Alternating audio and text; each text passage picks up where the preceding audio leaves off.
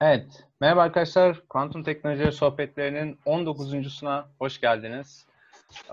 Bu bölümde farklı bir şey deneyeceğiz ve ekrandan gördüğünüz üzere şu an 4 kişiyiz. Konuğumuz, ekranı şu an ne tarafına düşüyor bana göre bilmiyorum ama Waterloo'da elektrik ve bilgisayar mühendisliği bölümünde doktora yapan Burak Tekcan olacak. Ama bir yandan da başka bir katılımcımız var. O da Ayşin. Kendisi Q Turkey'de kuantum makine öğrenmesi ekibinin e, şu an idare eden kişi ve Zoom sponsorumuz. Ayrıca bir do- doktor yapmak isteyen bir insan olarak bu sefer bir de hani hala hazırda doktora girmiş veya onu bitirmiş kişiler olarak konuşmayalım dedik. Bir de e, istekli bir öğrenci adayıyla e, sizleri soruları daha anlamlı kılalım diye bir düşündük. Bakalım nasıl olacak. Ee, ilk izleyenler için tekrardan yani ilk izleyen her seferinde diyorum çok kalmamıştır diye de belki çıkar arada. Bu programın amacı böyle kuantum teknolojileri ve benzer alanlarda yurt dışında yüksek lisans, doktora, doktora sonrası araştırma yapan bu alanlarda çalışmalar yürüten Türkiye menşeili araştırmacılarla sizleri tanıştırmak.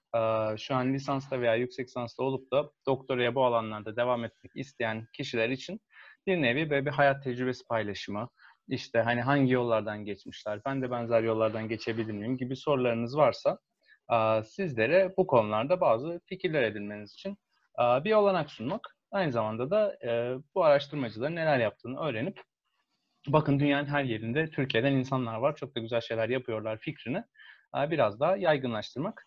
Ben Zeki, ODTÜ Fizik'te araştırma görevlisiyim.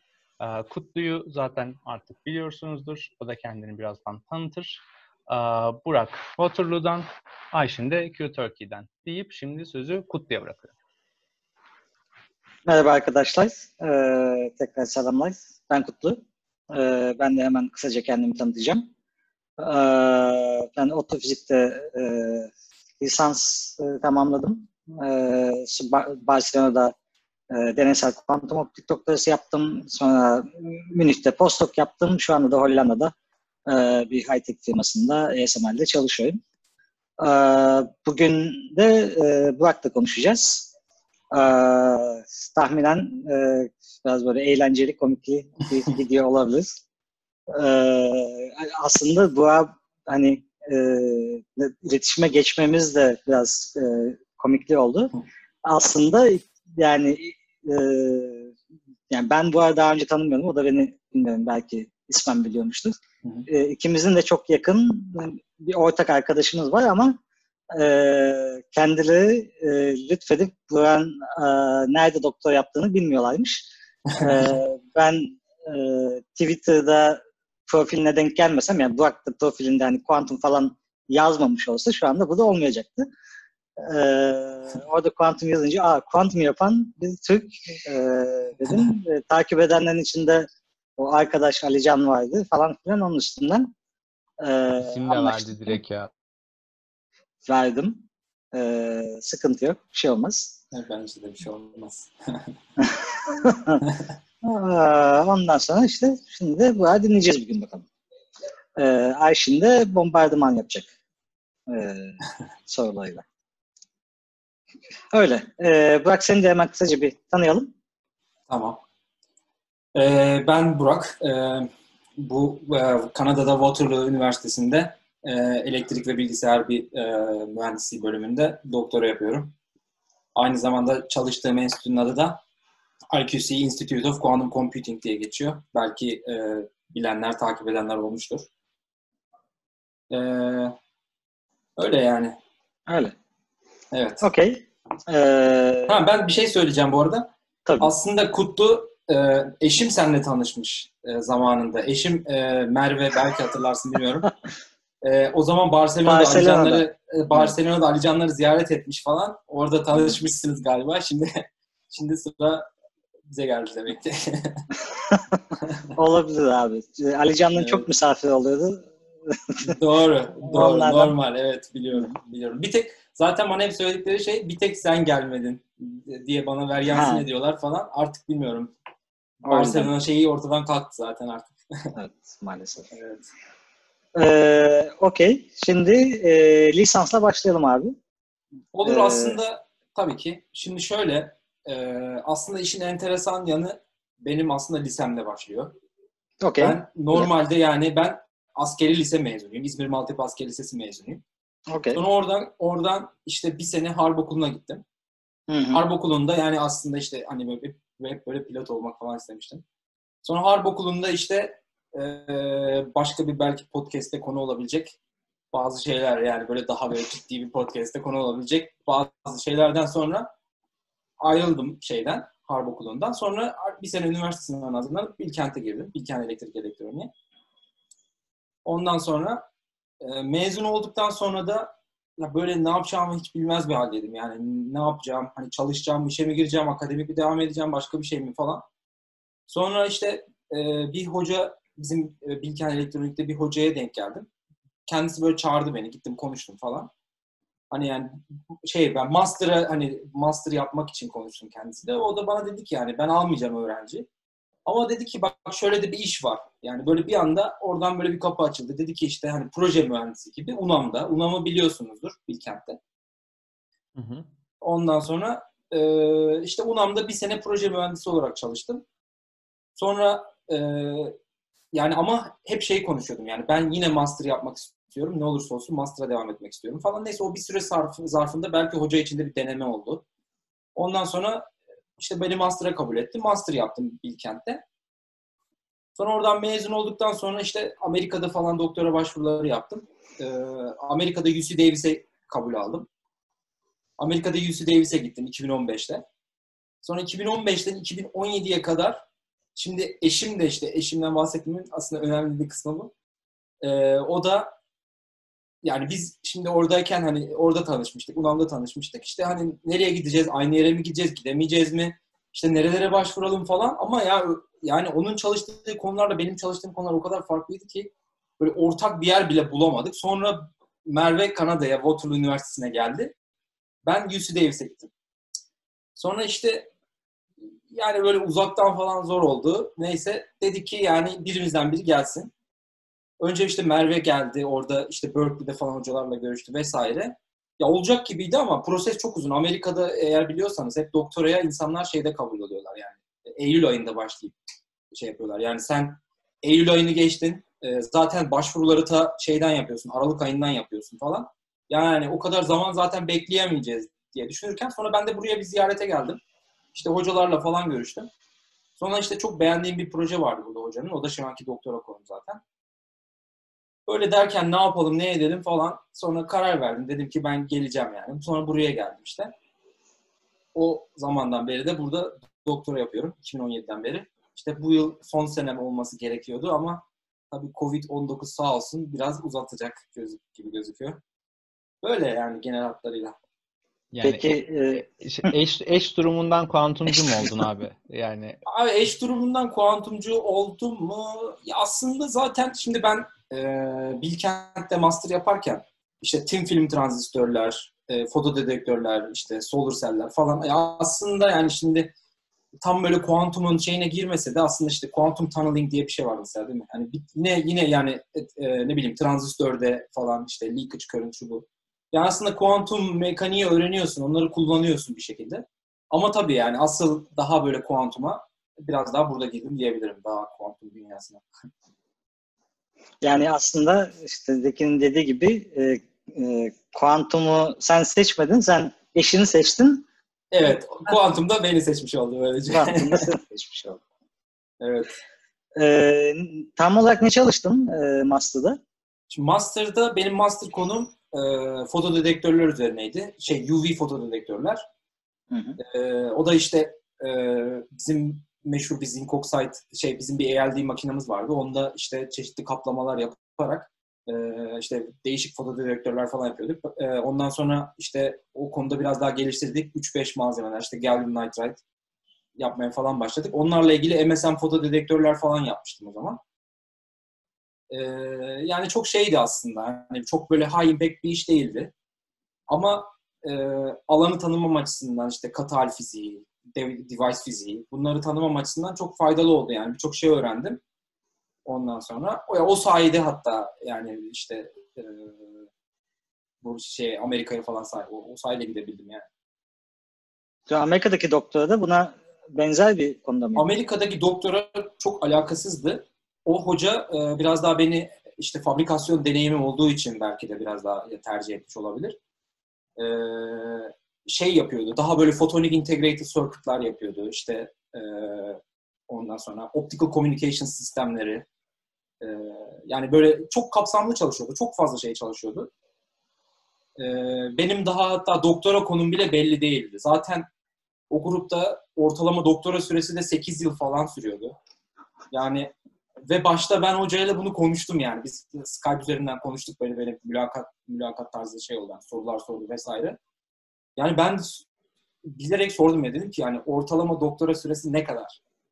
Adam bana dedi ki 4 yıl falan. Sonra bir gittim. Alakası yok yani. 7 yıl yapanlar, 8 yıl yapanlar falan. Yani böyle içine düşüyorsun bir kuyu gibi. Ha, hoca çok sağlam bir hoca.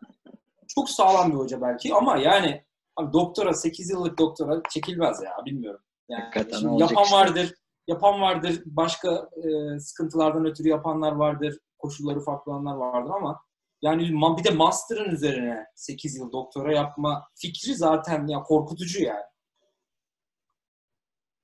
Ya oradan kaçtığın iyi olmuş o zaman yani. Ya bir, evet yani o da bir faktördü tabii. Yani ana faktör değildi ama o da bir faktördü. Hani şey açısından iyiydi mesela ben o zamanlar şey düşünüyordum hani bitirdikten sonra endüstriye geçerim.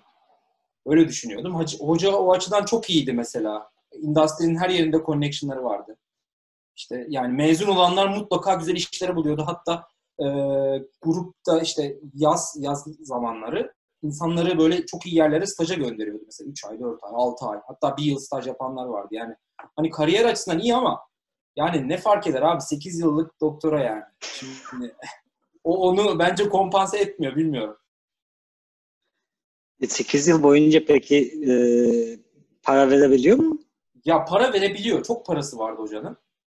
Ya böyle hatta departman o da o da EC bölümü. Electrical, Electrical and Computer Engineering.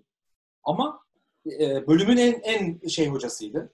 E, böyle en fazla paraya sahip hocasıydı ama yani çalışma şartları da inanılmazdı. Kendisi Koreliydi. Böyle çok şey bir insan yani böyle hafta mesela bir gün işte kardeşim beni ziyarete gelmişti yazın. Ondan sonra biz de dolaşıyoruz böyle araba kiraladık dolaşıyoruz böyle bir yerlere gidiyoruz falan. Ya cumartesi günü aradı beni dedi ki sen niye labda değilsin? Laba gel falan dedi. Böyle yani çok hoş bir deneyim olmadı yani orası. Öyle. İki ismini, de, ismini de verebilirim eğer gitmek istemeyen varsa. Düşünen de var. yani. Yo, ben Belki... you, ben you diye bir ben you. Okay. Ben you evet. Koreli. Gitmek isteyen biri olursa evet. böyle böyle bilgiler var yani. Evet, cumartesi günü hocanız sizi arayıp niye labda değilsin diye kızacak bir doktor arıyorsanız 8 yıllık ben ya. Evet. E, ya hayır şöyle aslında şimdi şey e, objektif konuşalım. Diyelim ki yani hani o gruba sabredebiliyorsanız mesela master yapmadınız e, direkt doktoraya başladınız. Ya bir de iyiyseniz, çok iyiyseniz belki belki 6 yılda falan hepsini de bitirebilirsiniz yani. Ha, öyle bir öğrencisi vardı aslında Amerikalı. Ama zaten o adam e, yani böyle küçük çapta bir genius olarak görülen bir adamdı yani. Şimdi mesela işte Amerika'da Bell Labs'a, Bell Labs'a girip oradan işte bir startup başlattılar. Şimdi işte yani artık milyon dolarlık e, bir şirketleri var yani. Adam zaten çok başarılı bir adamdı. Böyle hani sabah 5'te kalkıp böyle hemen laba gidip ölçüm yapan falan bir adamdı yani. Yani biz hiç yapmıyoruz demiyorum. Biz de yapıyoruz ama o, o, o şey o böyle iradeyi bütün 6 yıl boyunca devamlı yapabilirsen mezun olursun yani. Bunu çekebiliyorsan. Öyle değil. E, şu, e, şu anda tabii daha rahatsın Kanada'da herhalde. E, şimdi şimdi bayağı rahatım. Yani oradaki hocamın tam ters kutupta bir hocayla çalışıyorum şu an. O kadar böyle rahat. Yani böyle bir hafta iki hafta gitme hiç yani niye gelmedin demez. Ha bu şey değil ya işi takip etmiyor değil aslında. Ama ya çok rahat yani çok halden anlıyor işte hani bir problem olduğu zaman çok rahat konuşabiliyorum falan. Yani doktora da bir hoca tercih edecekken aslında yani burada aslında ona belki sonra konuşursak ona dikkat çekmek isterim. Yani hocanın kim olduğunu çok iyi araştırmak lazım. Gruptaki insanlarla konuşmak lazım. Başka gruplardaki insanlarla bu hoca nasıl? Yani bilgi almak kesinlikle bence önemli. Öyle. Ee, peki yaptığın iş nedir abi şu anda? Yani Institute of Quantum Computing bayağı böyle o büyük bir isim yani. Ya evet şimdi ben aslında e, yine şimdi benim işim yani e, direkt quantum computing ile ilgili değil. Şöyle aslında yine bir katı hal fiziği var. Nanoteknoloji var. Biraz kuantum var. E, ben e, şey Salih'ti galiba değil mi? O da şey Avalanche fotodedektör çalışıyor. Hı hı, hı. Şimdi şimdi e, ben onun çalışmalarını aslında çok önceden fark etmiştim. E, o böyle silicon silicon based bir şeyler yapıyor. Ben ama 3 3-5 bazlı yani işte indium, indium phosphide, indium gallium arsenide bazlı nanowire single photon detektörler yapıyoruz. İşte e, bu nanowire olmasının bir de bir, büyük bir avantajı var. Normalde e, işte yüzey düz olursa e, ışık yansıması bir kere fazla oluyor. Bu nanowire'larla bir şekilde e, vakum gibi bütün ışık ya bütün fotonları şeyin içine çekiyorsun nanowire içine. Bir bu ikincisi işte böyle çok küçük yani bir nanotel yani saç telinin 200'de biri falan büyüklüğünde bir yapı. Yani bundan tabii bundan bir şey halinde yapıyorsun yani bir array halinde. Çok fazla. Belki milyon tane koyuyorsun oraya. Ama işte mesela e, normal dedektörlerde bunu e, 3-5 bazlı single photon detektörler var. E, özellikle işte e, 1550 nanometre falan o, o, o şeylerde dalga boylarında çalışan e, işte optical communication'larda falan kullanılan şeyler var. E, yani bu işte onlarda da avalanche fotodetektörler kullanılıyor ama işte hani noise sıkıntısı var. E, işte detection efficiency dediğimiz şey ya, oldukça düşük. Özellikle dalga boyu ilerledikçe. Ama bizim bu yaptığımız sistem sayesinde hani çok daha yüksek e, efficiency'de şey sağlayabiliyorsun. E, emilim ve onu single fotonları detect edebilme yeteneğini sağlayabiliyorsun. Böyle bir şey üzerine çalışıyorum. E, işin daha kuantum kısmına bağlayan da mesela şimdi hocamın e, büyük e, resimdeki hedeflerinden birisi bu quantum repeater dediğimiz şeyler yapmak mesela. Şimdi orada da hani yine dedektöre ihtiyacım var. Ama tabii e, sadece bununla kalmıyor. Mesela işte bu e, uydu uydu haberleşme sistemlerini de şimdi mesela Çin 2017'de falan hani bir e, şey gösterdiler ya böyle işte hani entanglement'la şey gönderme falan. Bu dedektörleri burada işte e, birlikte çalıştığımız başka gruplar var. Onlar da hani o şeylerde falan kullanmak istiyorlar. İşte uzay şey e, radyasyon testlerine falan sokmayı düşünüyorlar. E, ya bakalım yani bundan sonra nasıl ilerleyecek. Şu an dedektörü hala yapma, çalıştırma, iyi seviyede çalıştırma aşamasındayım. Olursa öyle devam edeceğiz bakalım. Hangi dalga boyunda? Ee, ya 1500 ya aslında bir güzelliği de şimdi normalde bu nanovarların şekillerini böyle e, kesilmiş koni gibi yapıyoruz. Yani normal düz bir silindir halinde bir şey değil. Böyle olunca birden fazla dalga boyunu da yani bütün bir bandı neredeyse aynı efficiency'de, yüksek efficiency'de emebiliyor device. Ya bu, bunun da bir avantajı var. O yüzden hani farklı uygulamalarda da kullanabiliyoruz bunu. Yani kullanmayı planlıyoruz diye. Yani Telekom C bandının hepsini alıyoruz falan gibi. E, e, evet hemen. Yani aslında şeyle kullandığın malzemenin e, band gap ile bağlantılı. Yani daha başka, Hı. daha küçük band gap olan bir malzeme kullanıp bunu daha da uzatabilirsin ama o zaman tabii başka problemler devreye giriyor. İşte yani filmin kalitesi çok önemli. Ondan Hı. sonra değişik yani her bir malzemenin değişik noise e, şeyleri var. E, değişik e, yani başka yerden etkilenebiliyor, çalışmıyor falan. Yani onun hepsini tabii yani malzemeye göre falan ayarlamak gerekiyor. Hı. Ama prensip olarak bu dal, dalga bütün dalga boylarının emilimi bu nanowire dizaynı sayesinde oluyor. Güzel. O zaman kuantum ve doktoraya geçelim yavaş yavaş. Olur. Kutlu. Hı. Ee, Şimdi önce mesela şeyi soracağım. Bu aslında çok güzel bir nokta. Şimdi ne kadar da çok üzerinde durmadığımız bir nokta. Doktora Hı-hı. değiştirme sürecinin hukuki işleri nasıl oluyor abi? Sen böyle Amerika'da doktorayı bıraktın. Hadi ben gidiyorum eyvallah dedim mesela. Ne olacak? Yani senin vizen ne oluyor? Öbür tarafta ne oluyor? Sözleşmen var mı? Okuldan kaydını sildirirken sana sıkıntı çıkarıyorlar mı? Vay hain bizi sattın diye peşine Koreli asasını tapıyorlar mı? Ne oluyor? Yani aslında çok güzel bir soru. biraz sıkıntı oluyor. Mesela ben gitmek istediğim zaman en başta hocayla başlayayım. Gitmek istediğim zaman hoca dedi ki ya nereye gidiyorsun ya dedi. Böyle bana ya anlatmadığı şey kalmadı. Orası kötü falan bile getirdi yani. Orada ne işim var falan. Orası soğuk Dedi falan. IQC değil mi? IQC Evet, şirketi. evet. Yani işte hani oraya gideceksin, orada ne yapacaksın? O hava çok soğuk orada falan. Ha, Yani her böyle bütün bütün böyle hani söyleyebileceği her şeyi öne sürdü. Ama ben zaten çoktan karar vermiştim yani. Ama hocanın da yani kendi kendini de bilmiyor galiba. İnsanlara çektirdiğini de bilmiyor.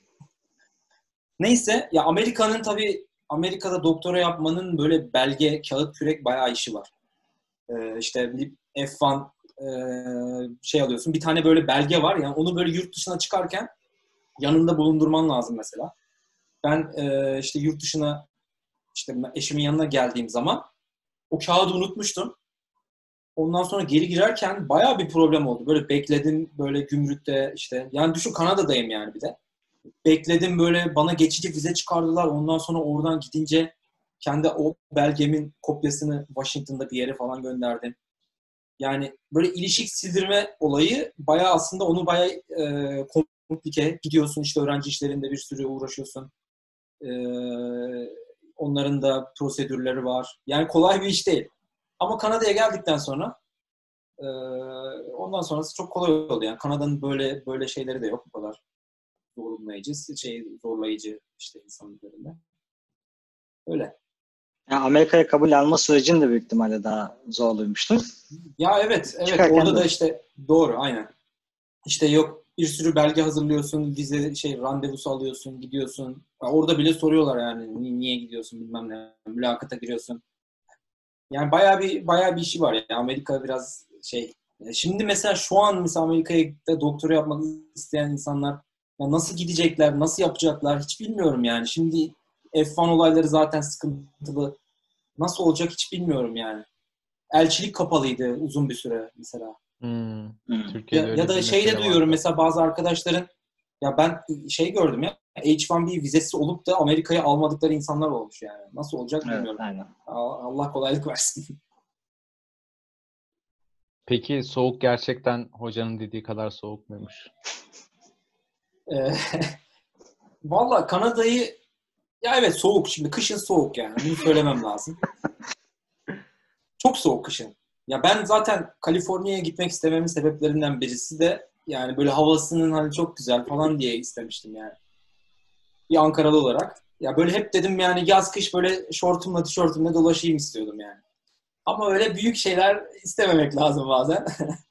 Abi bir Böyle gel- Ankaralı bir Ankaralı olarak gerçekten seni ben ben de çok iyi anlıyorum. Çok soğuk kuzey ya. Yani o kadar soğuk olacağını düşünmüyorsun ama Evet. gerçekten çok soğuk. Evet. Ya aslında şimdi Kanada ile ilgili bazı yanlış bilinen şeyler var.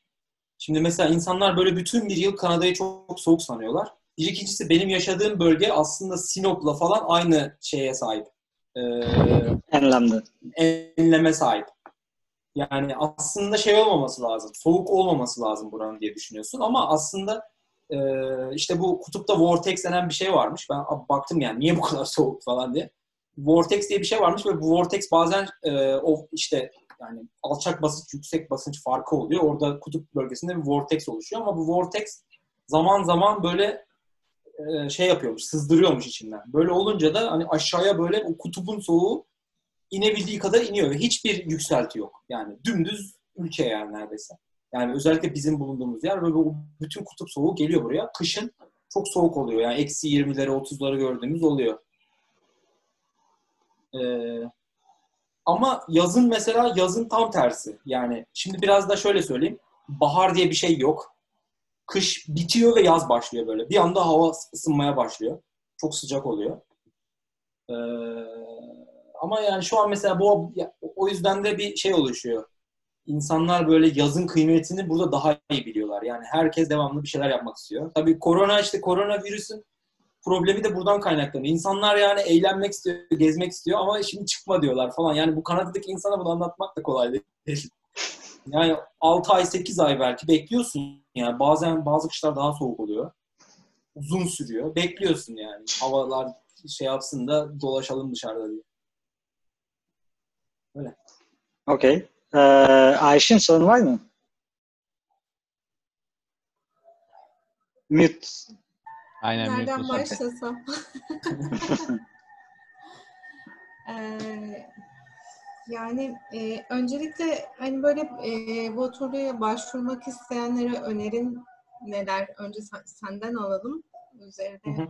direkt daha spesifik kendime spesifik şeyler söyle. Yani e, yani sadece e, bizim okula başvuracak, doktoraya başvuracak insanlara şöyle bir şey söyleyebilirim. Şimdi okulun değişik bir yani bölümden bölüme değişiyor aslında fizik bölümüne daha iyi. Yani ilk aklıma gel bu geldiği için söylüyorum. Yani başka konulara da mutlaka değinebiliriz. E, şimdi mesela bizim bölümde verdikleri bir ücret var. Bir böyle bir temel bir ücret var. Onun üzerine ya o ücret aslında açlık sınırının falan altında yani. Çok kötü bir ücret. Yani aylık 1100 dolar falan veriyorlar. 1200 dolar. Ya şimdi normalde Tabii bu Kanada, Kanada doları değil mi? Kanada doları. Ama yani şimdi Kanada doları olsa bile e, yani kiran işte ne bileyim e, giderlerin falan deyince yani bununla yet, bunu bununla geçinebilen öğrenciler büyük ihtimal işte 6 kişilik bir evde baş hani bir odayı alarak falan yaşayabiliyorlar. Yani ben şimdi biz eşimle yani öyle bir odaya falan giremeyiz yani doğal olarak.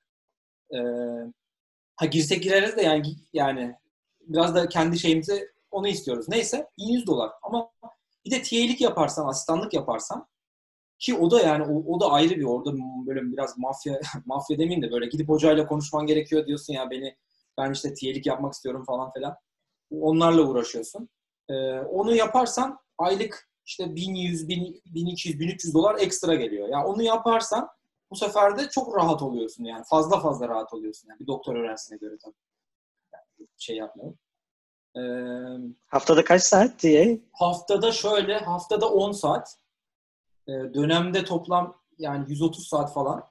Ama yani aslında aslında bayağı bir vaktini alıyor yani. Özellikle mesela ben e, gidip yani temiz odayı kullanan bir insanım mesela. Ya benim zaten zaman zamanım za- biraz kısıtlı oluyor çünkü devamlı gidiyorsun orada yaptığın prosesi bekliyorsun vesaire işte yani bir sürü iş oluyor ya da laba gidip orada deney yapıyorsun falan yani uzun deneyler yapıyorsun vesaire. Ya öyle biri için zor oluyor. Mesela ders alıyorsan, TA'lik yapıyorsan bir de bir sürü araştırma yapman gerekiyor. Yani o zaman çok yoğun bir dönem oluyor yani. Bayağı yoruluyorsun. Okulun şey olarak aklıma gelen bu yani. O yüzden bir, bir kez bunu düşünmelerini tavsiye ederim. Ama yani e, mesela fizik bölümünde böyle değil. Fizik bölümünde çok daha mantıklı buluyorum. 1500-1600 civarı bir para veriyorlar sana. O para da yani temel ihtiyaçlarını karşılamana, azıcık işte ne bileyim azıcık eğlenmek istiyorsan, bir şeyler yapmak istiyorsan onları yapmana yetecek kadar para veriyorlar. Ve TA'lik yapmak zorunda değilsin yani. TA'lik ya ha şöyle TA'lik zorunlu ama e, TA'liğin senden istediği yük, iş yükü çok az. Yani dönemde dönemde çok küçük yani atıyorum bir ödev okuyor belki, bir proje notlandırıyor tamam bitiyor yani. Ama sen mesela özellikle lab TA'liği var gidiyorsun abi 3 saat e, haftanın 2 haftada bir e, haftanın 2 günü 3 günü böyle gidiyorsun 3 saat labda devamlı öğrencileri kontrol ediyorsun falan yapmışlar mı deneylerini yapabiliyorlar mı? Yani bayağı yorucu oluyor yani. Bunlar İşte. tabii Türkiye'deki insanlar için Şeye benziyor.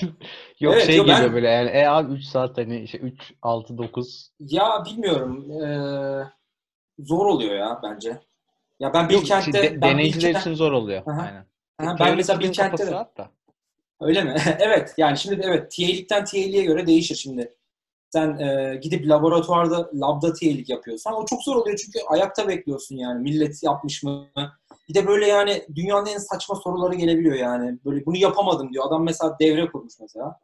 Karman çorman bir şey yani. Bunu yapamadın yani. Bunu kopar, çıkarıp her şeyi baştan yapman lazım her şeyi mesela. Yani bu böyle hani yaptım oldu olmayacak yani. Test ederek falan gitmen lazım mesela. Ya da daha da yani yani şu an aklıma gelmiyor da çok saçma sorularla da denk geldiğim oluyor böyle. Sonra hani kızamıyorsun. Kibarca böyle izah etmeye çalışıyorsun. Ya bak şimdi sen şunu düşünmemiş olabilirsin falan filan. Kibar olman lazım falan. Öyle yani. TA'lik öyle olunca zor ama dediğin gibi e, şey bir TA'lik olursa e, mesela işte bir matematik dersinin TA'liğini yapıyorsundur. Yani ben en fazla tutorial veriyorsun. Ben tutorial TA'liği de yaptım. Mesela o, o daha bence, o, onun da iş yükü fazlaydı. Yani katı hal fiziği dersi işte device physics dersinin e, tutorialını veriyordum her hafta. Ama çok rahattım yani. Zaten bildiğim konular böyle çıkıyordum yani. Hatta eğlen, eğlenmeye bile başlamıştım yani. O yüzden TA'likten TA'liğe de fark ediyor. Peki sizin enstitüde o zaman anladığım kadarıyla hem e, fizik departmanından insanlar var hem elektronikten insanlar var. Hem elektronikten var, hem fizikten var, kimyadan var. Ee, e, sanırım kimyadan var.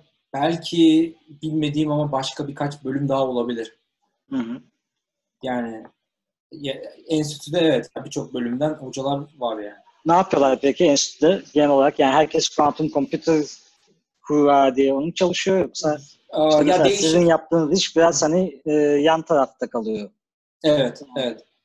Ee, şimdi şey var mesela e, bu Quantum LiDAR diye bir proje var mesela. İşte e, işte hani entangled fotonlarlı fotonları kullanarak LiDAR teknolojisi geliştiriyor. Benim hocam da aslında buna dahil yani. Belki bizim dedektörler bile belki orada kullanılacak yani bilmiyorum. Ee, bu var. Ee, quantum computing yani işte ne bileyim daha spin fizik, spin qubitler falan bunlarla çalışanlar var. İşte Josephson junction yapanlar var. Ee, daha böyle işin e, daha sistem kısmı quantum computing ile uğraşanlar var. Hatta yeni e, bizim o şeyden enstitüden bir öğrenci şey yapmış. E, bu Google'ın Google'ın quantum computing e, şeyine böyle bir library yazmışlar falan. Yani e, ondan sonra bir de aslında onu da unutmayayım. E, Perimeter Institute diye bir enstitü daha var. Onu da duymuşsunuzdur belki. O okulun IQ'sunun içinde değil ama IQ'siyle böyle yani organik bir bağı var gibi düşünün. Ee, orada da hocalar var. Artık onlar çok daha teorik şeyler çalışıyorlar. İşte kara delikler şunlar falan. Ee, yani Bayağı zengin yani. bunlar. Ya evet bayağı yani aslında şey çok güzel. Ee, yani kuantumla ilgili çalışmak isteyen ve hani mesela atıyorum başka bir konu çalışıyorsun ama bir şey merak ettin. Yani gidip işte me- mesela bir e, her ayın mesela son e, son cuma günü şey oluyor böyle bir toplantı toplanma oluyor, yemek falan oluyor. Böyle gidiyorsun yani başka konulardan hocalarla konuşuyorsun, öğrencilerle konuşuyorsun. Ee, işte birileriyle yani bir, bir ortak iş yapma falan fırsatı çok fazla. O açıdan da bayağı iyi diyebilirim. Peki doktoradan sonrası ne yapıyor insanlar çoğunlukla? Yani doktoradan sonrası e, benim gibi daha böyle device falan uygulama çalışan, mühendislik çalışanlar aslında daha çok sanırım e, endüstriye kayıyorlar. Şirketlere kayıyorlar. Ama e, işte postdoc, postdoğa gidenler var. Ya da mesela e, yani işte MIT, Harvard'a vesaire oradaki yani alanın en iyi hocalarında gidip oralarda görüşen insanlar var. Avrupa'ya gidenler var. E, yani daha çok insanlar sanırım daha çok akademiye yöneliyorlar. Daha yani daha teorik şeyler üzerine çalışmaya devam ediyorlar sanırım. Peki endüstri nasıl? Ee, Waterloo'da veya genel olarak Kanada'da.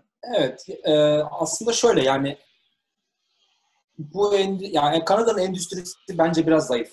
Yani şimdi böyle konuşmak tabii şey yani böyle yanlış anlaşılmasın da ya mesela mezun oluyorsun e, şirket arıyorsun mesela. Ya pek bir şirket yok yani mesela yeni yeni şirketler var. Hep startup ölçeğinde şirketler var. E, mesela quantum computing ile ilgili birkaç tane şirket var. Zaten bir tanesi ünlü. Neydi ismi ya? E, Zanadu mu? D-Wave mi? Zanadu da var. D-Wave var, Zanadu var. Ondan sonra birkaç tane e, One var. Qubit.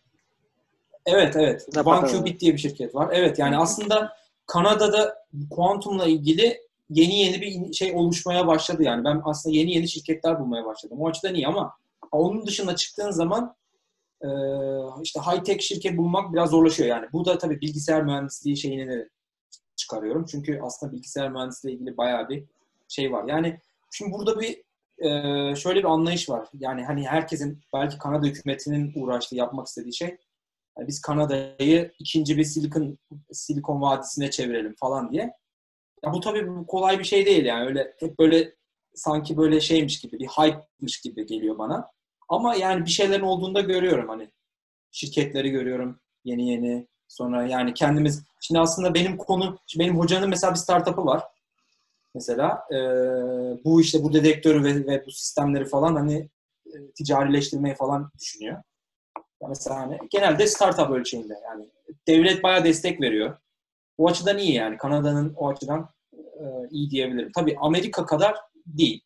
Yani genelde ben Amerika ile kıyaslıyorum. Avrupa'yı çok fazla bilmiyorum. Ara ara bakıyorum. E, ama sanırım Avrupa'da da yeni yeni e, bayağı önemli şirketler çıkmaya başladı. Ama Amerika'daki Amerika'daki seviye değil mesela Rigetti Computing var işte Google falan.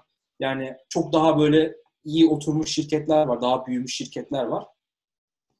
Yani bilmiyorum bakalım ama yani enteresan ya bu şey güzel bir haber bence bütün kuantumla ilgilenen insanlar için. Yani bir endüstri oluştuğu zaman yani sizin doktoranız çok teorik olmak zorunda değil. Yani daha böyle uygulama bir şey yapmak istiyorsanız, bir deneysel yapmak istiyorsanız yapıp e, yine o şirketlere girebilirsiniz. Yani şimdi mezun olup sonra mecburen akademiye gitmektense hani önünüzde bir seçenek olabiliyor. Yani akademiye de gidebilirim, endüstriye de gidebilirim. Yani o açıdan bence sevindirici bunları gördüm. Peki akademide kalmak isteyenler için yeterli pozisyon var mı? Yani o kadar doktor öğrencisi mezun oluyor ama. E, ee, IQC'de mi? Yani Kanada'da genel olarak. Ya aslında var. Şimdi e, bence hala var. Yani tabii şey iş zorlaşmaya başlıyor. Bence son yıllarda. Mesela şimdi okulun okulda mesela özellikle kendi bölümümdeki konuşayım ya da yani benzer mühendislik bölümlerinde hocaların profillerine bakıyorsun yani biraz daha düşük profilli ama özellikle son 10 yılda falan artık yani Stanford mezunu falan olmadan yani kolay kolay kimse giremiyor yani hani bu gözlem yani sadece Stanford'da değil de yani çok iyi bir hocayla çalışmış olman lazım ya da Avrupa'da yani çok iyi bir üniversitede çok iyi bir hocayla çalışmış olman lazım. Ee, çok iyi bir network'e belki sahip olman lazım. Yani o açıdan mesela zorlaşıyor. Daha küçük çapta üniversiteler var. Ee, insanlar oralarda pozisyon bakıyorlar genelde. Benim gördüğüm eğer e, bir çok iyi bir postoğa devam etmiyorsa. Ee, yani üniversiteleri de şöyle diyebilirim. Mesela şimdi Amerika'da mesela çok fazla üniversite var değil mi?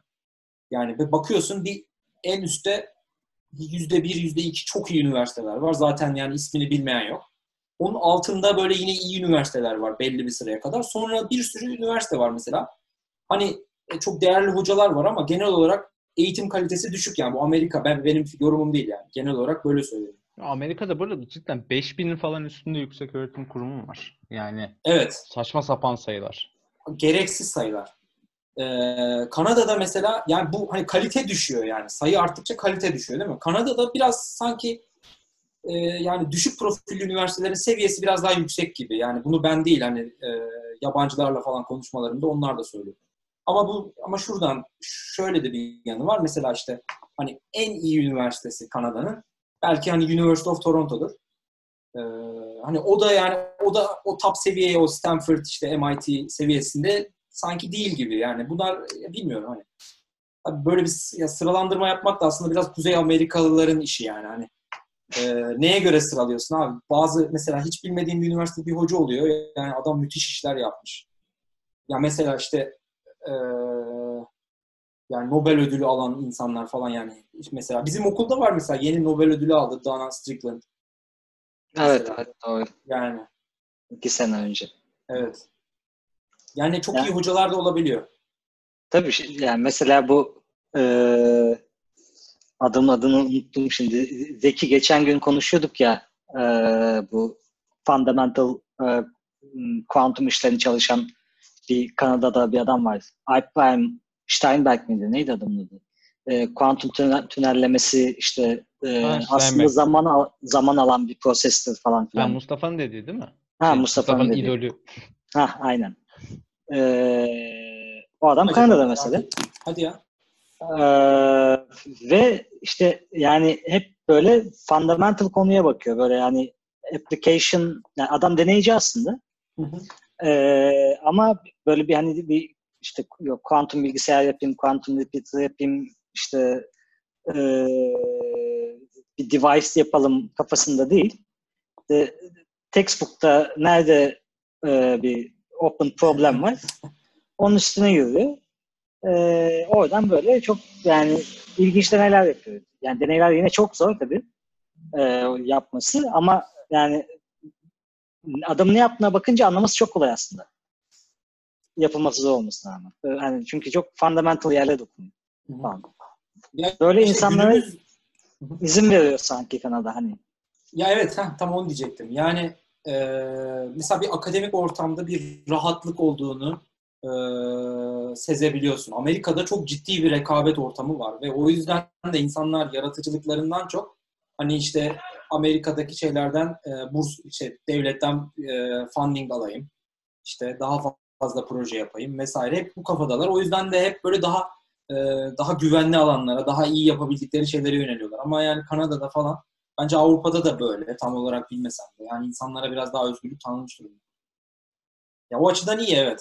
Ama tabii o seviyeye gelebilmek de bir mesele yani. O seviyeye, o rahatlığa ulaşabilmek için de yani bir şimdi bu tenure track dedikleri olayı aşman lazım. Ya o da o da ayrı bir stres mesela. Yani yıllarca böyle paper basıyorsun, insanlarla iyi ilişkiler içerisinde olman lazım falan. Yani akademinin aslında en zor kısımlarından biri. Ben geçenlerde bir webinara katıldım. Hatırlamıyorum ne olduğunu da. Ya bir grafik gösterdiler. Bu tenure track pozisyonlarının sayısı günden güne artıyor, şey azalıyormuş. Yani. Gittikçe azalıyor. Böyle kontratta alıyorlarmış falan. Ee, sonra artık gönderiyorlar mı? Yoksa tekrar değerlendiriyorlar mı? Yani bayağı stresli bir iş yani. İşte 5 sene oluyor çoğunlukla.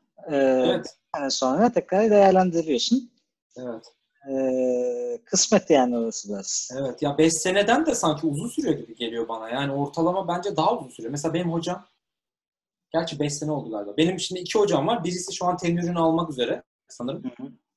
Ee, yani öyle çok aşırı çalışarak böyle öğrencilerin üzerine büyük baskı uygulayarak falan almayacak büyük ihtimalle.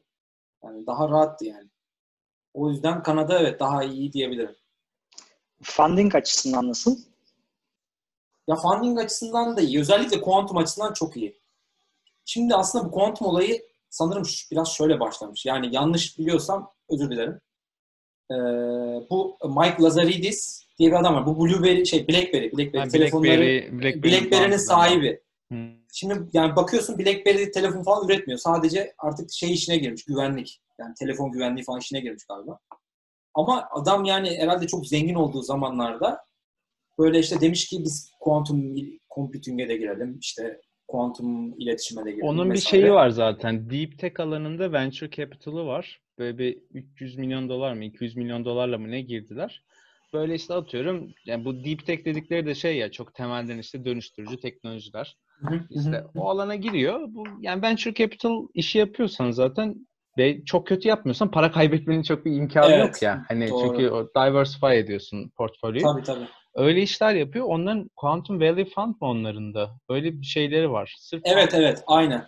Evet. Yani kuantuma e, kuantumla ilgili şey yapanlara çok ciddi destek veriyorlar. Yani sadece o da değil. Devlet de yani mesela Justin bizim e, Başbakan Justin Trudeau bir ara böyle hani meşhur olmuştu ya böyle hani bir şeyler anlatıyordu falan. Kuantum yani o, evet ya o tamamen şirin gözükmek üzerine. Belki biraz reklam üzerineydi ama yani en azından şunu da söyleyebiliyorsun yani hakikaten bir önem veriliyor. Bu mesela ama şimdi Amerika bu kadar reklamını yapmıyor ama Amerika'da büyük olasılıkla çok daha büyük paralar veriliyor. Yani bir kere Google var.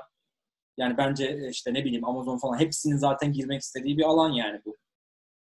Sanırım Böyle... sırf Microsoft'un yaptığı yatırım yani 100 milyon dolar order of magnitude'unda yani 1, 1 milyara falan vardıracaklar bir noktada. Evet. Hiç böyle reklamını falan da yapmıyorlar. Yani biz bunu şu kadar evet. harcadık falan demiyorlar. Evet yani Kanada'nın biraz belki reklama ihtiyacı olabilir. Yani Kanada, işte Amerika 350 milyon.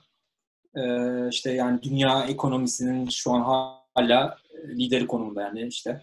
E, Kanada öyle değil. Kanada 30-35 milyon. E, yani şey ekonomi olarak çok daha küçük Amerika'ya göre. Yani Amerika'da mesela işte milyar dolar bir projeye yatırım yapmak çok daha kolay Kanada'ya göre mesela.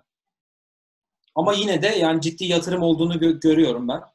Ee, hocalar falan da alıyor. İşte şirketler, yeni yeni şirketler çıkıyor. O açıdan bayağı iyi olduğunu düşünüyorum. Yani bence iyi iyi destek veriliyor gibi geliyor. Kanada'nın bir tane raporu vardı Quantum Kanada diye. Böyle şey hesap falan yapmışlar oturup ya ona o kadar çok gülmüştüm ki işte istihdam hesabı yapmışlar işte. Kuantumla ilgili sektörlerde şu kadar insan çalışacak, bu kadar vergi geliri elde edeceğiz falan diye böyle oturup bunları kalem kalem hesaplamış rapor yazmış adamlar yani. İşte madencilik sektöründe şu kadar insanın istihdamına evet. fayda sağlayacak. Burada bu kadar falan yani nasıl nasıl bir projeksiyon yaptıklarına dair hiçbir fikrim yok. Oturup böyle işte Kanada'nın %2.3'ü 2030 senesinde kuantum sektöründe çalışacak falan gibi şeyler yazmışlar da aa, o konularda ciddi alıyorlar. Yani evet, çünkü evet. bir de D-Wave ilk oradan çıktı ya 99'da evet. kuruldu D-Wave ve D-Wave'in evet. şeyi e, sloganı The Quantum Computing Company'dir. Çünkü ilk onlar çıktılar. Evet. Aa, evet. Ve şu anda işte dünyanın ilk kuantum bilgisayarını onlar sattı ilk şu an hani hala çok aktif olarak bu işlerle uğraşıyorlar. Her ne kadar insanlar ya bu yalan ya çalışmayacak demiş olsalar bile senelerce sonra çalıştığını da gösterdiler. O açıdan Evet. Kanada'da çok ciddi bir şey var. Öyle harbiden uğraşıyor millet yani. Evet. Yani bir ekosistem olması lazım ya. Yani mesela IQC o açıdan çok önemli. Yani alanında uzman insanlar var orada. Yani öyle sıradan hocalar falan değiller. Çok iyi hocalar var. İşte e, öğrencileri ne bileyim IBM'e gidenler var. Ondan sonra ne bileyim direkt şirketini başlatanlar var. Yani güzel bir bilgi birikimi oluşuyor böyle know-how diyorlar ya. Know-how oluşuyor. O sayede de büyüyebiliyor. Yoksa yani bir o ekosistemi oluşturmasan zaten büyümesine imkan yok bazı şeylerin. Tamamen şans eseri olur yani. Peki ülke e, aslında göçmenler için galiba hani en göçmenlerin rahat rahat yaşadığı ülkelerden biri. Evet öyle söyleniyor. Öyle söyleniyor. Öyle. Öyle Söyleniyor öyle bir ama- öyle bir iddia var ortada. Öyle mi acaba? Öyle bir gerçekten? iddia var evet. Ama biz görmedik mi diyorsun? Yo ben de ya aslında şimdi ya işte mesela e, hep böyle biz şeyin şeydeyiz yani şu şu noktadayız. İşte Kanada hani güzel bir ülke, hakikaten yaşanılabilir bir ülke. Ama soğuk var diyorsun. Bu bir. E, ikincisi de mesela Türkiye'ye uzak. Yani bu da bizim için bir kriter mesela. Hani acaba diyoruz Avrupa ile mi? Sonra hep şu konuşma geçiyor. Artık bu standart olmuş. Yani hani bunu insanlar söylediği için söylüyorum. İşte Avrupa'da ırkçılık daha fazla. Kanada'da daha az. Yani böyle bir algı var en azından. Hani ben bu kesinlikle böyledir diyemem. Ama Kanada'da biraz daha az o şeyi görüyorsun. Ee, ama bu da nasıl? Ya bu şöyle şu şekilde sirayet ediyor bence. Şimdi e, biraz Kanadalılar daha soğuk insanlar sanırım. Yani özellikle ben Amerika Amerikalıları da gördüğüm için biraz belki karşılaştırma yapabilirim yani. Belki de yanlış yapıyorumdur. Tamamen kendi gözlerim o da. Ee, Amerika'da insanlar biraz daha sıcaktı. Burada biraz daha e, daha kibarlar mesela ama daha biraz daha soğuk olabiliyorlar. Yani şöyle ki hani yakın arkadaş olma ihtimalin biraz daha az olabiliyor bazen yabancılarla. Ee, yani o mesela o bir o ön yargıyı kırmak belki uzun zaman alıyor. Ama bu şey olmuyor yani. Yürü git pis immigrant falan defol git buradan falan yani öyle bir şey görmüyorsun ama Amerika'da böyle haberleri duyuyorum okuyorum mesela. İşte o açıdan hani Kanada'nın şeyi iyi. Hani göçmen olarak buraya gelme olayı da aslında e, bizim seviyemize hani işte ne bileyim teknolojiyle uğraşan, bilimle uğraşan insanlar için daha kolay olabiliyor. İş tecrüben de varsa mesela direkt başvuru yapabiliyorsun vatandaşlığa falan. Yani şeye e, kalıcı oturma iznine ves- vesaire. Vatandaşlığı alman 2-3 yıl sürüyor eğer öyle olursa. Yani o açıdan bir rahatlığı var ama e, bir puanlama sistemi var. E, o puanlama sistemine göre seçiliyorsun. Mesela işte ya kriterleri var. İşte TOEFL'a falan girmen gerek. TOEFL değil, IELTS'e girmen gerekiyor mesela ya da bir İngilizce sınavına. Yani birçok alanda kendini göstermiş olman gerekiyor. Ya Fransızca biliyorsan ekstrası falan vardı değil mi? Fransızca bilirsen ekstra puanı var evet. Ee, işte Kanada'da iş tecrüben varsa ekstra puanı var. İşte doktora yaptıysan ekstra puanı var vesaire vesaire. Ee, öyle bir sıralandırma sıralandırma yapıyor. Ondan sonra da bir şey puan belirliyor. Bir baraj puanı. Onların üzerindekilere baş, hadi siz başvuru yapın diyor. Onları değerlendiriyor, alıyor yani eğer şey olursa, her şey uyarsa. Bir para falan istiyor mesela, o da var yani. Belli bir banka hesabında para olması lazım. Yani şeyleri var ama onun dışında e, herhalde daha kolay mesela Amerika'ya göre sanırım daha kolay. Ya da Avrupa'da mesela Hollanda'ya göre sanırım biraz daha kolay. Yani daha kısa pro, zamanlaması daha kısa. Ya daha re- regüle benim bildiğim Kanada'da göçmenlik işleri. Amerika'da şey var. Uçağa atlıyorsun. Yani vardı eskiden artık biraz zor da. Uçağa atlayıp gidiyorsun oraya. İngilizce falan bilmiyorsun. Orada duruyorsun. Yeteri kadar durunca sana şey veriyor. Oturma izni veriyor adamlar. Öyle çok güzel Doğru. hikaye vardı ya. YouTube'da şey Frank Fisher işte Faruk Balıkçı mı ne? Adam kalkmış köyünden buna demişler Amerika'da çok iyi iş var diye. Marangoz gitmiş orada böyle şey yapmış, durmuş. Sonra da yani bir nokta işte İngilizce falan bilmiyordum diye. Sonra işte öğrenmiş. Adına ne yapalım demişler. İşte Faruk'muş, Frank yapın demiş falan böyle. Öyle hikaye bizim de öyle bir arkadaş gitmişti. Öyle bayağı yaşadı orada kendi turist vizesiyle. Sonra bu korona işlerinden döndü. Yani Kanada'da korona işleri iyi mi şu an? Ne durumdasınız? Ee, yani Amerika'ya göre çok iyi. Abi her yer Amerika'ya göre iyi. O yani Aynen, doğru. Yani ay şimdi biz şu Kıyas değil. açıdan çünkü yani arada kocaman bir sınır var. Mesela Kanadalıların en büyük korkularından biri anketler yapılıyor böyle haberlerde görüyorum. işte şeyler açılmasın, gümrük açılmasın diye. Amerikalılar açılsın istiyor, Kanadalılar asla açılsın istemiyor. Çok Çünkü yani. Du- duvar yapacaklar. duvar yapacaklar. değil mi? Meksika sınırına değil de kuzey şey sınırına yapacaklar. Yani o açıdan iyi. Şu an mesela e, Kanada'da günde e, 300-400 civarında falan çıkıyor. Hmm. günlük. Bizim Ontario eyaleti, ben çok daha çok eyaletle ilgileniyorum. Daha böyle aslında yansıtıyor. Çünkü bazı eyaletlerde zaten yani çok fazla çıkmasının imkanı yok. Çünkü eyalet yani nüfusu çok az mesela. Ee, Ontario'da da günde 100 falan çıkıyor. Ee, bizim şehir olarak da burada mesela son 7 günde 7 kişi çıkmış falan. Yani o açıdan iyi ya. Biraz daha rahat. Ee, işte şeyleri açtılar mesela bizim labları. 3 hafta falan oldu. Yani ben ondan önce ben de evde oturuyordum. Yani böyle simülasyon falan yapmaya çalışıyordum. Böyle şeyler yapmaya çalışıyordum. Şimdi en azından gidebiliyorum tekrar yani. işlerime devam edebiliyorum. Yani Kanada o açıdan Avrupa'yı daha Avrupa'ya daha çok benziyor. Yani de, ya aslında Kanada şöyle değerlendirilebilir. Daha Avrupa'yı bir Amerika denebilir yani. Yani öyle diyebilirim. Fransız etkisi. Yani. Ya Fransız etkisi de yok aslında. Çünkü Fransız etkisi Quebec eyaletinde var. Onlar Hı. hakikaten Fransız gibi yaşıyorlar. Yani Fransızca konuşuyorlar. İngilizce bile konuşmuyorlar yani. Ama buralar bura, buraların burada daha insanlar sanki Amerikaymış gibi yani. Birçok şeyi benziyor insanlar. Zaten yani e, Detroit'e iki, kaç saat? 2-3 saat falan mı? Evet, evet. Detroit'te iki saat. Hatta yine Justin Trudeau demişti. Ee, buradan böyle işte hemşireler falan gidiyormuş. Detroit'e her gün. İşte hastanelere falan yani. Hani buradan bile istihdam ediyorlar. Amerika'da, Detroit'te. Evet, Detroit yakın. Yani New York'ta çok uzak olması gerek. E, New York'a biz arabayla gitmiştik bir kere. 8-10 saat sürüyor arabayla. Yani Ha, Şey olarak- varmış. yani yine var biraz evet. Var. Bir de böyle otobanlar falan tam düz gitmiyor yani böyle. Hmm. şey yapman lazım. Biraz yolu geniş şey yapıyorsun, uzatıyorsun. O zaman Doğru. Ayşin, şimdiye kadar Kanada'yı dinledin. ne sorularım var? Doktoraya gitmek isteyen bir insan olarak doktora da hali hazırda orada olan Burak'a neler sormak istiyoruz? Şimdi iki tane sorum var. Bir tanesi şu. e, aslında e, benim benim de mesela ilginç bir şekilde e, ilgi alanımla o- okuduğum şeyler böyle tam böyle bir uyuşmuyor diyebilirim. E, şimdi bir tane hoca var aslında Batur'da da ilgilendiğim. Kendi alanı kimya, orada fizik bölümünde çalışıyor. Hı hı. Benim de normalde lisansım matematik ve ben de çalışıyorum normalde endüstride. Ee, robotlar ve AI üzerine çalışıyorum.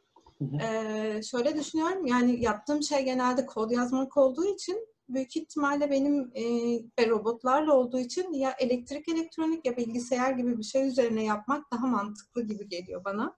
Hı hı. Ee, hocanın da ilgi alanı e, robotlar, quantum machine learning ve kuantumla ilgili birkaç bir şey daha var. Ama ilk iki listelediği şeyler onlar. Yani bana Hı hı. en çok e, uyan hoca o. Ee, yani ben e, nasıl bir bölüme başvurmalıyım veya nasıl bir şekilde iletişime geçmeliyim? Yani ne önerirsin? Aa, Şimdi şöyle, bence bölüme hiç bakmana gerek yok. Ee, bölümün bence hiçbir önemi yok. Ee, yani mesela ben ben şimdi elektrik elektrik elektrik ve bilgisayar mühendisliği bölümündeyim ama yani yaptığım iş aslında uygulamalı fizik yani hiç. Hani biraz mühendislik de var tabii de. Şey değil yani hani ele- elektrik elektronik deyince benim aklıma gelen şey işte sinyal işleme falan yani o tarz şeyler. O yüzden bölümün bence hiçbir önemi yok. Bence hocanın daha çok önemi var. Bir de e, hocayla iletişim konusunda benim tavsiyem direkt hocaya mail atmak olur en iyisi. Yani hocayla direkt konuşabiliyorsan, anlaşırsan yani hani seni almayı isterse zaten e, baş, yani direkt alınırsın yani. Hocalar hocalar oldu zaten parayı veren hoca oluyor genelde. Öyle olunca otomatikman alıyorlar yani. Bence bölümün ya tabii bu benim kendi gözlemim. Ee, mesela benim eşim de mesela makine mühendisliğinde yani yaptığı iş yani bu o kadar böyle interdisiplineri bir şey ki yani böyle çok her şeyin böyle yani çok mesela microfluidics falan yapıyor. Hani ne fluid mekanik falan oradan makine mühendisliğine giriyor ama hani işte ne bileyim kanla ilgili analizler yapıyor. O, o e, kimya mühendisliğine de girebiliyor.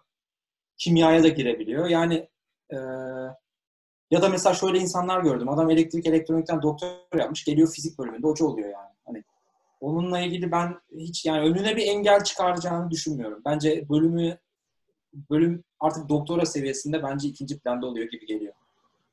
Tamam. Teşekkürler. Şimdi ikinci bir Şey- sorum daha var. Ee, bir de gördüğüm bir şey var. Baturlu'nun bazı e, master ve doktora programlarının online versiyonları var. Şimdi ben zaten e, e, uzun zamandan beri çalışan biri olarak ya böyle fiziksel olarak gerçekten hani e, şey yap e, yani hani bir doktora yapmalı mıyım E, ona da çekiniyorum aslında. E, acaba hani e, böyle online olması nasıl olur? Yapan tanıdığın var mı? Ya da Yapan tanıdığım hiç yok. Yani online sanki ya emin değilim ama sanki aynı doktoranın yani belki diploma diploma aynı olur. Hiçbir şey yani e, CV'de hiçbir fark yaratmaz ama ya sanırım ya belki burada olmak e, daha avantajlı olabilir ya. Yani gerçi tabii hani senin yaptığın işin ne kadarı işte bir laboratuvar gerektiriyor. Yani uzaktan yani sonuçta artık dünyada yani bir değişik bir şeye doğru gidiyor yani. E, belki de uzaktan falan insanlar doktoralarını tamamlayabilecekler. Yani belki o açıdan olabilir. Ama sen, yani eğer e, o senin için ol, ol, olur, olur varsa yani çok problem olacağını düşünmüyorum ama hani burada olmak bence daha iyi. Yani hocalarla işte burada daha yüz yüze görüşmek yani umarım bir gün koronavirüs de yani en azından kontrol edilebilir bir duruma gelecek. e, şeydeki açıklamadaki söyledikleri şey yani hani sitedeki okuduğum şey isterseniz fiziksel olarak da derslere katılabilirsiniz diyor. Yani hani Hı hı. online olarak vermişler. Onla- yani hani normal işinizi bırakmadan doktoranızı ve yüksek lisansınızı devam ettirebilirsiniz. Ama istediğinizde fiziksel olarak da gelebilirsiniz diyor Hmm. var. Yani aslında bir de bu e, biraz da hocaya bağlı sanki. Yani hoca bunu belki istemeyebilir. Der ki yani yani sen de burada ol diyebilir ya da zaten uzaktan da yapabilirsin. Bana sorun değil diyebilir. Yani bunlar aslında hepsi bireysel hocaya bir e-mail atıp onunla konuşursan e, bence onun bayağı faydası olur. Yani beklentiler ne? Nasıl yapılabilir? Ona göre bir belki bir yol haritası bir şey çizilebilir yani. O da endüstride, Aha. de endüstride çalışıp doktora yapan var mı? Var. O part time oluyorlar sanırım. Hı hı. E, full time olmuyorlar. E, ama yani onda ne kadar tabii ne kadar yani hoca sıcak bakmayabilir buna. Yani hoca der ki tamam yani önemli ama belki hocanın çok hızlı e, yapılmasını istediği bir proje vardır. Sen dersin ki haftada ben 15 saat ayırabilirim ama der ki 30 saat ayırmanı istiyorum diyebilir. Yani böyle bir anlaşmazlık olabilir. Ben, benim düşüncem bu hani part time olunca e, sen bu işi nasıl zamanında bitireceksin sorusu olabilir bence. Ya belki sen ayırabilirsin hocanın istediği kadar zaman e, endüstride çalışırken ama belki hoca güvenemeyebilir sana yani Evet, evet. için. Evet ya sen dersin ki ben 100 saat çalışacağım dersin ama yani hoca buna inanacak mı o da ayrı bir tabii hikaye. Okey. Başka soru Ayşin? Yok şimdilik. Yani o zaman ne yapıyoruz? Hocaya mail atıyoruz. Bu zaten Evet, sanırım. Tüm kuantum teknoloji sohbetlerinin ana teması hocaya mail Hocalara atın oldu. Yani 19 bölümdür hocaya mail atın diyoruz. Ee, e çünkü yani geri dönüp Evet. Skype görüşmesi ayarlıyorlar ya. Yani hele hele şu korona döneminde herkesin içi dışı Zoom, Skype oldu. Hiç gocunacaklarını zannetmiyorum ya. Evet. Hani Onunla ilgili onunla ilgili bir kendim bulduğum e, bir şey vereyim, bir taktik. Şimdi ben e, yani bu doğru da olmayabilir kimi insan için belki maillerini başka saatte kontrol ediyor da. Şimdi hocaların böyle bir mail kontrol etme saatleri var. Mesela bence genelde bu sabah 10 civarı oluyor eğer böyle erkenden işine giderlerse. Ben mesela işte doktoraya başvururken hep o saatte atardım yani. Artık bu kendim buldum. Yani o, o saatte attığımda da genel olarak daha fazla e, geri dönüş aldım. Ya bu tamamen tesadüf olabilir. Hiçbir şekilde data çok yetersiz ama e, yani Olsun. mesela ce- hani bir hoca evet ya bir hoca mesela cevap vermiyor olabilir. Ya hemen bir cevap vermedi diye hemen vazgeçmemek lazım. Yani devamlı mail atmak lazım. Biraz maille biraz bombardıman etmek lazım. Bir ikincisi de ya mailin çok uzun olmasına gerek yok. Çok böyle şey olsun yani. Ee, yani to the point olsun. Mesela işte ben şöyle şöyleyim. Ee, işte doktora yapmak istiyorum ya da postdoc yapmak istiyorum. Ee, hemen oraya bir iki tane işte hani işte ne bileyim şirkette çalışıyorum ya da şu kadar makalem var ya da işte şöyle ortalamam var, şöyle bursum var. Onları böyle kısaca hemen güzelce böyle şey yapıp e, gösterip öyle bir mail atmak bence en en e, başarılı yol olabilir. En başarı şeyi yüksek. Bir şey daha soracağım. Aslında siz şey yaparken, cevaplarken aklıma geldi. Ee, şimdi mesela diyelim hani mail atıyoruz. Mail atarken yaptıklarımızdan bahsediyoruz falan.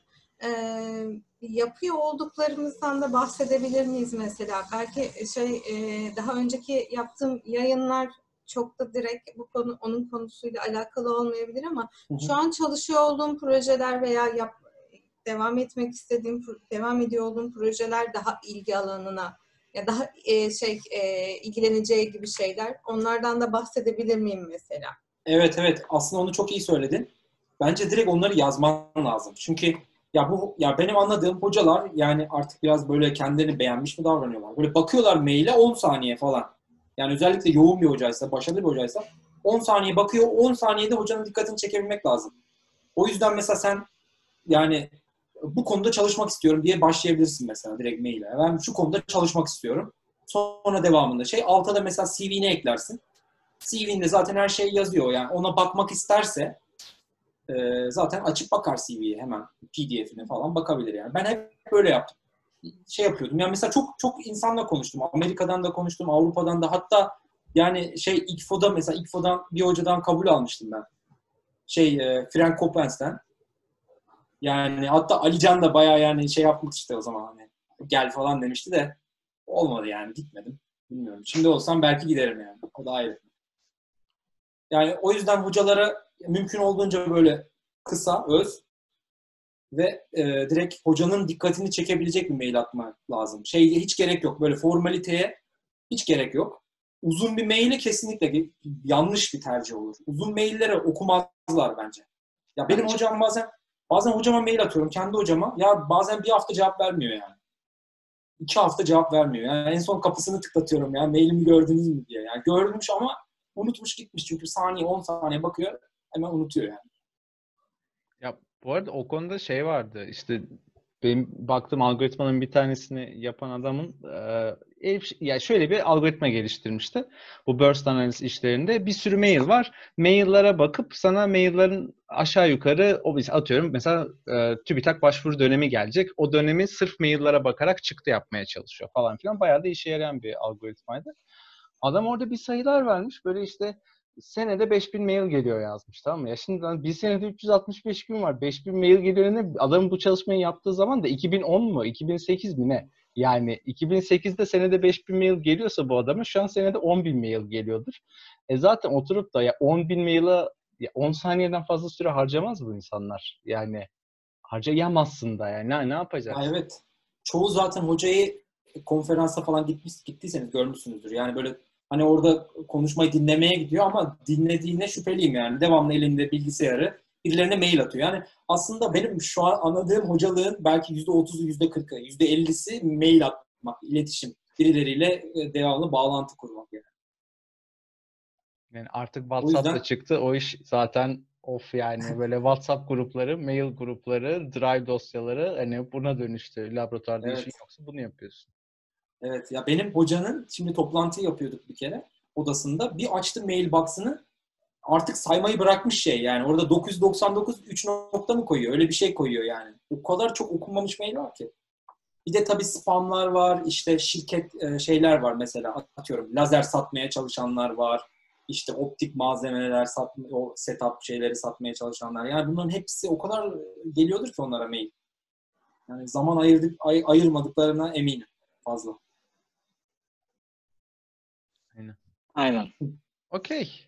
O zaman başka kapatırken söylemek istediğin böyle bu benzer yolu yani benzer derken tabii önce Amerika'ya gidin sonra doktorayı bırakın Kanada'ya gidin değil de hani o yurt dışında doktora yapmak isteyen işte daha mühendislik çıkışlı ama bu kuantum işlerine biraz hevesi ve e, yönelimi olan arkadaşlar için nasıl tavsiyeler verebiliriz? Veya herkesin doktora yapması lazım mı? Mesela. Evet, e, bence herkesin doktora yapması lazım değil. E, yani bu özellikle Z jenerasyonunun şeyin yapısını düşünürsek yani şimdi mesela işte telefondaki hızın bile yeterli olmadığını düşünen insanlar için falan kolay olmayabilir. Ya biraz sabır istiyor. Özellikle ya benim çalıştığım alan bayağı bir sabır istiyor. Çünkü 30 stepli bir fabrikasyon yapıyorsun. Geliyorsun, ölçüyorsun, çalışmıyor yani. Şimdi e, duvarlara vurasın geliyor bazen. Çok uğraşıyorsun, çok emek sarf ediyorsun, düşünüyorsun. Ama bunun tabii güzel de bir yanı var. Yani ben aslında en çok sevdiğim şeylerden biri bu. Ya bir şey çalışmayınca enteresan ya böyle bir ya merak ediyorum böyle çözmeye çalışıyorum ya gerçek gerçek yaşamdan bir puzzle çözmüş gibi oluyorsun. O güzel bir şey bence. O tatmin edici bir şey yani. Ee, doktorayı doktoranın bir bu yönü var. Eğer bunu seviyorlarsa insanlar sonuçta yani çok seviyorsanız yani seviyorsanız aslında zorluğuna da katlanabiliyorsunuz bir. Yani ama mutlaka keyif alacağınız bir şey olsun. Sırf doktora yapacağım diye yapmayın yani. Ben biraz böyle benimkisi biraz aslında hırsla gelen bir şeydi. Yani bir baktım mesela tam mezun olurken herkes yurt dışına falan gitti ya dedim ne oluyor yani bu kadar kötü değilim ben dedim. Sonra hırs yaptım falan öyle ilerledi her şey. Yani ee, bunu diyebilirim. Bir şey daha diyecektim ya ne diyecektim? Ha hoca. Hoca çok önemli bence. Yani üniversitenin adı önemli. Tabii ki önemli. Yani Harvard mezunu olursanız zaten Harvard'da kötü hoca bulma şansınız zaten düşük de. Ha şu anlamda yani benim gittiğim gibi böyle aşırı böyle bir şeyler isteyen, devamlı size böyle hayatı zindan edecek bir insanı eğer siz bunu ben bunu yapamam diyorsanız yani onu araştırın önceden. Mutlaka araştırın yani grubundaki insanlara mesela yazabilirsiniz ya ben bu gruba gelmek istiyorum hatta hocayla konuştum. Ee, nasıl biri hoca yani böyle şeyler ya bunları sormakta hiç bence ayıp bir şey yok. Ee, sorabilirsiniz yani cevap biri cevap vermiyor ama öbürüne atın e-mail. Olmadı yani başka gruptan birine atın. Mesela seni gördüm. Yani orada Türk bulursanız Türk biri olabilir. Ya IQC için mesela eğer insanlar yani ilgileniyorsa bana da mail atabilirler. Ben hocaların çoğunu artık tanıyorum. Yani nasıl biri öyle e, birkaç tane var öyle çok böyle öğrencilerin başına çöreklenen ama onun dışında fazla yok yani. O yüzden ortam olarak rahat diyebilirim. Yani hani oradaki insanlara mail atsınlar. İyice şeye dersinize çalışmanız lazım bence. Yani detaylarına falan. Öyle olursa bir sıkıntı olacağını düşünmüyorum. Çünkü ya bazen mesela o çok o cins hocalar çıkıyor. Yani e, yani çok hayal bile edemeyeceğiniz şeyler oluyor ya. Yani seni mezun edeceğim diyor etmiyor. Doktoranı vermem diyenler duydum. Yani hatta bir haber Amerika'da UCLA'de 11 yıl bir öğrenciyi e, tutmuşlar iki tane supervisor. Adam en son gitmiş e, ikisini de öldürmeye gitmiş yani. Almış artık silahı. Birini vurmuş. Diğeri diğeri o gün okula gelmemiş. Yani o gelse o da gitti. Yani böyle böyle bir duruma düşmeyin. Avrupa'nın sanırım güzel yanı o. Yani belli bir şeyin var. Dört yıl. Ya bunu yap kardeşim. Yapacaksın. Bitireceksin. Ee, bence o daha iyi bir sistem. Yani hatta İngiltere'de mesela 3 yıl, 3,5 yıl falan özeniyorum ya. Benim de öyle olsa ya belki hani zaten zaman kısa e, gideyim daha çok çalışayım bile diyebilirsin yani. Şimdi uçsuz bucaksız olunca bu sefer e sen de yani o emeği vermekten vazgeçiyorsun yavaş yavaş. Yani zaten buradayım. Yavaş ağırdan alırım diyorsun. Falan. Yani. Zaten kısa olduğu zaman e, projem de ona göre belirleniyor. Yani, yani o, evet. O, o time frame'e e, fit edecek bir proje belirleniyor. Kesinlikle. Kesinlikle. Ve Haliyle aslında... devam et. Aha. Ha şey e, bir şey ekleyeyim orada. Eğer mümkünse projede şey olsun yani belirlenmiş yani hedef ne? Ne kadar elinizde bir şey var? Yani daha önce biri yapmış mı? Hedef ne? Ne kadar sürede yapılabilir? Bunun da bence biraz şeyini yapmak, muhasebesini yapmak lazım. Çünkü çok böyle çok e, çok böyle acayip bir projedir mesela. Çok high impact gözüküyordur ama çok zor olabilir yani. Uzun yıllar şey yapmak da yani o da zor. Belki öyle olup da doktorasını bırakan insanlar var mesela. Hani e, o yüzden well defined olursa proje çok daha iyi olur bence. Tabii o orada şöyle de bir şey olabilir. Mesela yani bir ultimate goal vardır yapmak istediğin. Ama arada da ara stepler vardır. Onları evet, her, aynen. her, her birinde işte bir makale basarsın vesaire. Evet. Ee, hakikaten o en son hedefe ulaşması çok zaman alacaktı. Sen aradakileri yaptığın için hala doktordan mezun olabilir durumda olursun.